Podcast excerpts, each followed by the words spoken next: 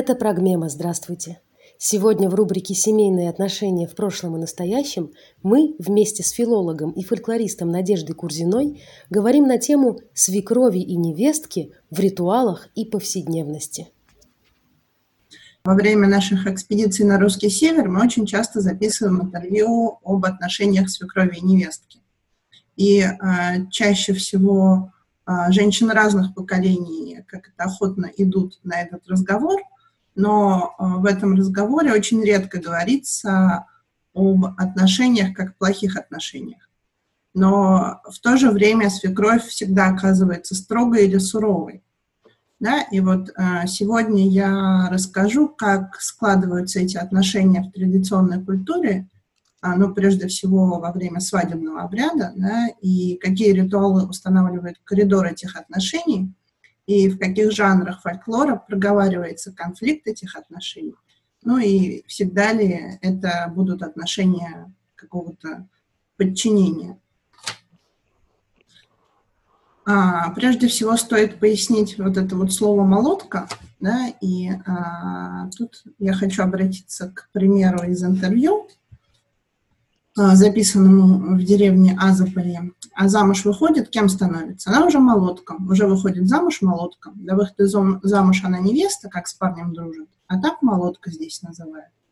То есть э, невеста, э, как это, это та, кто может, э, та, девушка, которая достигла возраста гуляния с парнями, да, и она гуляет с каким-то определенным парнем, да, невеста она становится после сватовства, да, и просватания а вот на следующий день после свадьбы она уже молотка.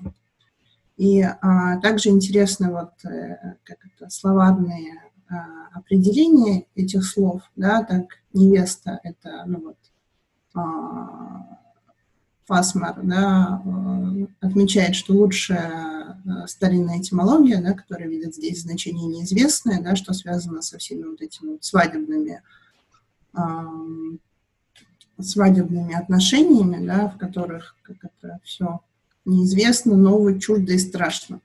Да, а молодка – это молодая женщина-девушка, женщина, недавно вышедшая замуж, молодайка, невеста, жена сына и а, невестка-сноха. Да, то есть а, вот все три варианта значения этого слова можно соотнести с тремя сферами употребления. То есть молодая женщина-девушка, она уже для сообщества – невеста, она, собственно, для мужа, а жена сына, невестка сноха, это она для, для родственников а, мужа и для свекрови, прежде всего.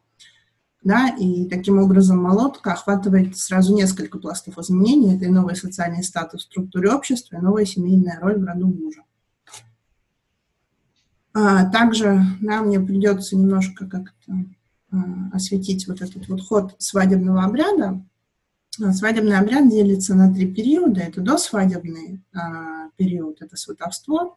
И с 30-х годов а, сватовство и регистрация в ЗАГСе, часто и свадьба, происходит в один день. Собственно, свадьба – это два или три дня, да, а, и после свадебной – это весь первый год, да, который включает в себя а, как это, разнообразные а, обряды, такие как масленичное гуляние, поездки к теще, и тестю, или убийство молодок, о которых я тоже вам расскажу. Первые два периода, они связаны с а, принятием новых статусов, а, они включают в себя главные компоненты, как обряд, свадьбы как обряда перехода, да, это по Вангенову. И после свадебной, вот это вот после свадьбы. Но также, а, как это в некоторых источниках, мы можем а, находить а, сведения о, о том, насколько будущие отношения волнуют будущую свекровь и будущую невестку. Так, например, в замечательной книге Татьяны Алексеевны Берштам «Девушка-невеста и предбрачная обрядность в Поморье» в начале 19, в 19 начале 20 века да, есть некоторые сведения о том, что старшие женщины на, хоро на хороводах могли активно обсуждать невест и отмечать, что такая-то низко кланяется, у такой-то спина хорошо гнется, и она свекрови будет угождать. Или а, они могли приходить на вечеринки ряжеными, чтобы выбирать или изучать будущую невестку. Да, ну, а переживания молодых девушек, да, выражались в частушках, как бы знала, догадала, за кем замужем бывать, подсобила бы свекровушке капусту поливать. А, непосредственно во время свадьбы, а, то есть а, как это свадебный обряд, является переходом ну, по концепции Вангена, и он включает в себя обряды отчуждения и включения. И вот а, причитание а, сопровождает а, первый день свадьбы, да, когда в своем родительском доме невесту будет, и а, ей а, расплетают косу, ее наряжают к свадьбе, и а, в это время либо она, либо ее подруги, да, или какие-то женщины, а, пришедшие, должны причитать. А, вот, и, собственно, это проговаривает вот эту вот травму отделения, да, и подчеркивает вот это вот отделение а, невесты от своей семьи. А, утром перед свадьбой невеста причитает, и вот, собственно, в тексте одного из перечитаний мы находим вот эти вот переживания по поводу будущего. Богоданная свекровушка, да набрусово сядет лавочку, да семь белов рукой показывает, не пройдено не рассказывает, да над самой догадайтесь, да на свои силы пытайтесь, а тошнехонько да до подневольной красной девушки, на чужой дальней сторонушке, да надо силушка звериная, да моготата лошадиная, а повороты серозаюшка, да увертки горностаюшка, двадцать лет из бани мывана, да сорок лет бычок не бучева, да все меня да дожидались, да ух те меня тошнехонько, на другой, на чужой дальней сторонушке, да их полочки высокие, да их латочки глубокие, да не настать мне бедной колоба, да нахожусь я бедно голодом, потому что мне тошнехонько до подневольной красной девушки. А, этот текст э, был записан нами в 1980 году, и он исполнялся, когда невесту будет утром перед свадьбой. И, а, то есть, ну, сам жанр причитаний, да, он предполагает вот это вот, э, как это, безрадостное будущее, но с точки зрения сценария, да, а, он в чем-то даже, ну, вот это причитание проговаривает то, что а, будет исполняться невестой в будущей жизни на практике. То есть есть строки 20 лет из бани мывана до 40 лет бычок не бучего, да, это, с одной стороны, описание пространства, в котором молотка будет жить, а с другой э, здесь перечисляются те действия, которых от нее ждут, потому что а, мыть избу и ухаживать за скотиной – это основные обязанности молотки небольшой. То есть текст, помимо основной причетной функции, несет в себе вот эту вот модель поведения а, и проговаривая невеста описывает свои будущие действия. В свадебных песнях также присутствуют переживания по поводу предстоящего взаимодействия с новыми родственниками и их наречением. Соборы соборы шелковые, широкие соборы девичьи, собирала подружка за круглый стол, садила подружек высоко, сама садилась повыше всех, наклонила голову повыше всех, думала думушку крепче всех. Как будет прийти вы чужие люди, как будет назвать люто свекра, батюшку назвать не хочется, свекром назвать рассердится – как назвать лютую свекровушку? Матушкой назвать не хочется, свекровью назвать рассердится, подружки мои голубушки. Подумайте ко мне, пригадайте, убавлю я спеси гордости, прибавлю ума разуму, назову свекра батюшком, лютую свекрову матушкой. С этого я худа не буду, с белого лица не спаду, с алых румянец не сойду. Это тоже ну, вот, текст, который был а, опубликован в 1911 году и дальше как это, ну, многократно был записан, и а, в одном из вариантов этой песни, да, а, все начинается со слов «А не ласточка, не косаточка шевелит», а доучилась и Натальюшка говорить. Да, то есть эта свадебная песня а, помогает невесте выучить а, новые обращения и а, вот а, как это с помощью вот этих вот вопросов-ответов да, а, выучить новые ответы. И а, опять же, как это одно из а, переживаний, о которых рассказывают наши информантки, это наречение свекрови матушкой, потому что вот а, в сегодняшнем докладе у меня представлены информанты с 909 года рождения по 60-е, и каждая из них называла свою свекровь матушкой. И вот если старшие информантки с 909 по 940 года рождения считают это абсолютной нормой, более того, вместе с наречением матушка они еще и падали в ноги своим свекровям, то более младшие информантки начинают по этому поводу рефлексировать, и как это им не всегда легко это сделать. Да, вот. И нужно обратиться к а, свекрови и а, попросить ее разрешить а, называть с этого дня мамашей или матушкой. Да, то есть старшие информантки называли матушкой, позже вот где-то с 60-х годов, да, они стали называть мамашами. А, и вот еще одно да, переживание нашей информантки. Все равно, пусть мамаша да папаша, так ведь это тоже было хорошо. Вот он сказал так, а, я долго не могла, а потом себя переломила, что все равно надо ведь жить, надо как-то. И вот назвала батюшка да матушка, а потом пошло все. То есть это э, нашей информантке свекр сказал, да, чтобы она назвала их матушкой и батюшкой, да, и ей пришлось себе переломить, хотя, ну, вот она 45-го года рождения, но вот где-то примерно с у информантов этого возраста а, начинается вот это вот, как это, а, сложность с этим наречением. Да? Но в то же время а, этот навык необходим девушке сначала на свадьбе во время ритуала, а потом в повседневной коммуникации. По сути, назвав свекровь матушкой на свадьбе, молодка соглашается на ежедневное устойчивое обращение к свекрови.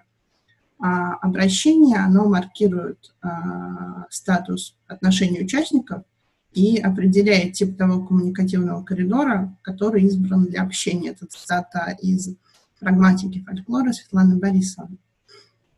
А, и таким образом в любой ситуации взаимодействия характер их отношений будет задан благодаря установившимся на свадьбе условиям. А, также рефлексия на эту тему, а, как это очень широко представлена в частушках. Вот, например, же ты бело жать поспела, надо горсточка нажать, незнакомую старушку надо матушкой назвать. Да, или не любая идет старушка, надо маменькой назвать. Да, то есть вот это вот с одной стороны преломление, да, а, как это, а с другой стороны некий коридор отношений. И тоже еще одна цитата из «Прагматики фольклора» Светланы Борисовны. «Используя то или иное обращение, говорящий тем самым апеллирует к одному из имеющихся в практике социума типа отношений, которые он избирает в качестве гаранта для настоящего вза взаимодействия. То есть после свадьбы свекровь становится матушкой, то есть патроном, и уже в силу этих отношений, отношений патронажа, не может отказать молотке в какой-то просьбе. Вот, и как я уже сказала, у более старших э, информанток наречение матушкой сопровождается падением в ноги свекрови. Так вот, например, Рената Степановна, э, 1929 года рождения, э, как это в интервью, э, в котором она рассказывала о своей свадьбе, да, говорила нам, что нужно обязательно падать свекрови в ноги, да, и как не хочешь, ты должна ей пасть, да, и должна ей кланяться. И сама вот эта позиция, в которой оказывается молотка, колено прижаты к полу, голова склоняется к ногам, это поза подчинения. Это встречается у животных, у собак, у обезьян. Они ложатся на спину, ну, у животных на спину, поворачивают животом к агрессору. И такое подчинение, как это, ну, умиротворяет агрессора, и подчиняющийся показывает, что его можно не бояться.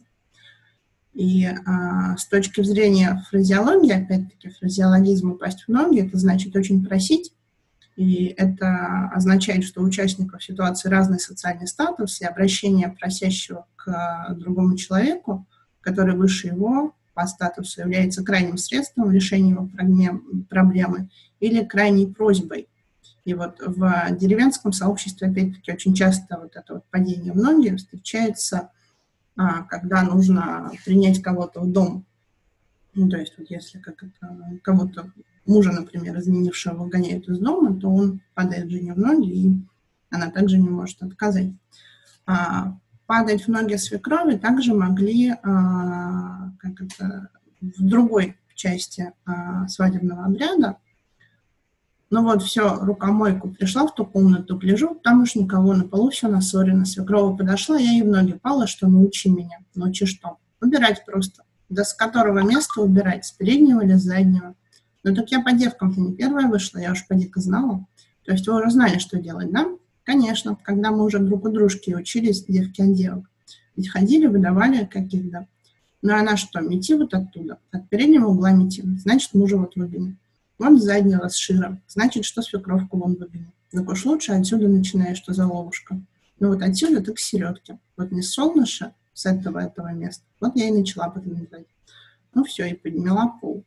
Да, то есть, ну, ситуация интересная, потому что, во-первых, молодка знает, как себя вести, потому что она видела это у старших девок, да, и с 14-15 лет девочки уже чаще всего знали весь, как это, репертуар фольклорный, обрядовый. И, во-вторых, здесь молодка уже знает, что на свадьбе нужно обязательно падать в ноги свекрови, да, и здесь это происходит в как это, выгодный для нее момент. Она обменивает вот это вот падение в ноги на символическое обучение. Да, и она получает знания, да, там, откуда э, нести пол, да, потому что выясняет, что как-то пространство дома связано с членами семьи и как-то по ним распределено. Ну и также в 2011 году в деревне Чулоса мы записали еще один пример – пример того, как э, наша информантка падала в ноги свекрови, чтобы она помыла ее ребенка новорожденного. Да, падала я свекрови, падала, падала. Что делать, деться? Деточки были, так уж заставить пасть. Вы не умели, что ли, мыть, поэтому просили свекровь. Я сама не умела, так вот свекрову просила. А свекрова, так свекрова всех вымыла, ребята говорю. То есть первый ребенок был чем-то неугоден свекрови, да, и чтобы как-то разрешить эту ситуацию, а, женщина упала в ноги свекрови, и свекровь не могла отказать. Получается, что молодка первый раз, падая в ноги свекрови на свадьбе, с одной стороны признает свое подчинение, но в то же время получает навык, с помощью которого на важных жизненных этапах она сможет коренным образом воздействовать на свекровь и на ситуацию. А, и как мы уже говорили, когда рассказывали о наречении матушкой, да, свекровь также вот в таких а, отношениях да, и событиях становится патроном. Да, и уже в силу этих отношений патронажа она отказать не может. Еще один э, ритуал, который происходит во время свадьбы, это таскание свекрови на санях. Э, свекровь на санях ездила обязательно, свекровь сажу тоже обмазана, да-да. Они тоже сажей э, я и мыла, умывала, а потом подарок дарили. Потом дарили, да. А что дарили? Что я дарила, не знаю. Платье хорошее, в общем, из одежды. А только сажей мажут, а тулуп там не переворачивают, ничего, все-все переворачивают. А что еще делают? Что все переворачивают? Тулуп, да вот покатят по всей деревне или где можно. Дорога где? В бане, и вот там тулуп раздеваешь, все вымоешь, вытрешь чистым полотенцем. А зачем надо, чтобы свекровь, чтобы невестка мыла? А вот не знаю, чтоб, наверное, в дом пришла, чтобы ей приняли хорошо. А, да, то есть на свадьбе свекровь мажут сажей, одевают вывернутый тулуп и таскают по деревне на санях, после чего молодка должна мыть ее в бане. А, и этот обычай был неоднократно зафиксирован на этой территории, и в более ранних источниках свекровь таскали на баране. А в приведенном выше примере информантка сама говорит, что это действие, ну, вот тоже как это направлено на принятие молодой в дом, это ну, вот первое их такое э, взаимодействие. Да, ну и сам мотив ряжения свекрови также очень важен, потому что свекровь в вывернутом тулупе или в медвежьей шкуре представляла собой, возможно, проигрывание того отрицательного сценария, а, в котором свекровь не ласковая и страшная. И взаимодействие со свекровью, а именно отмывание ее в бане от сажи, невеста освобождается от этого страха и учится как-то контактировать. А, в послесвадебном цикле тоже присутствуют обряды, которые устанавливают отношения между молодкой и свекровью. Одним из них а, можно назвать записанный нами в 2012 году обряд убийства молодок, который был зафиксирован в деревне Лепская и селе Койнос Лежуконского района Архангельской области. И этот обряд был описан в статье Ксении Бауковой «Неловленный не останется. Убийство молодок на заговине как обряд перехода». А, это происходит а, в рамках весенне-летнего цикла на Петровское заговение. Молодок ловили, да. А молодки это кто? Вот вышли замуж, вот первогодки, первый год, там вообще не первый год замуж вышли. Вот таких молодок ходили и ловили. Одевались, брали вот санки, ну санки знаете какие, да, котелок брали, палку дровяную, и вот шли там молотку, если не выкупят, так и не ловили. А не выкупят, так притянем к этим санкам, ну, ловим, стукаем. Ну так, шутя это, да. Вот это молодок ловили вот.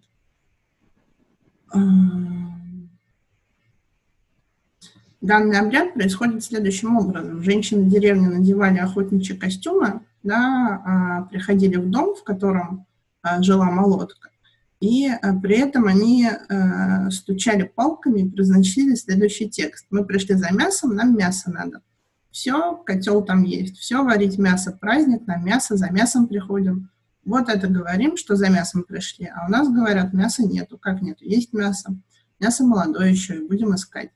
Да, и, собственно, ну, как это, шутя, это так э, лихо э, сказала информантка. На самом деле, скорее всего, это очень неприятно и страшно. И э, молотка в это время прячется от женщин, и если у нее установились хорошие отношения со свекровью, то часто ее могла прятать свекровь или не выдавать ее а, вот этим женщинам да, а когда ее находили, приводили к саням и били палками по а, санкам рядом с ней, пока муж или свекровь не выкупали молотку, да, то есть тоже как бы это некая такая демонстрация а, отношений в семье.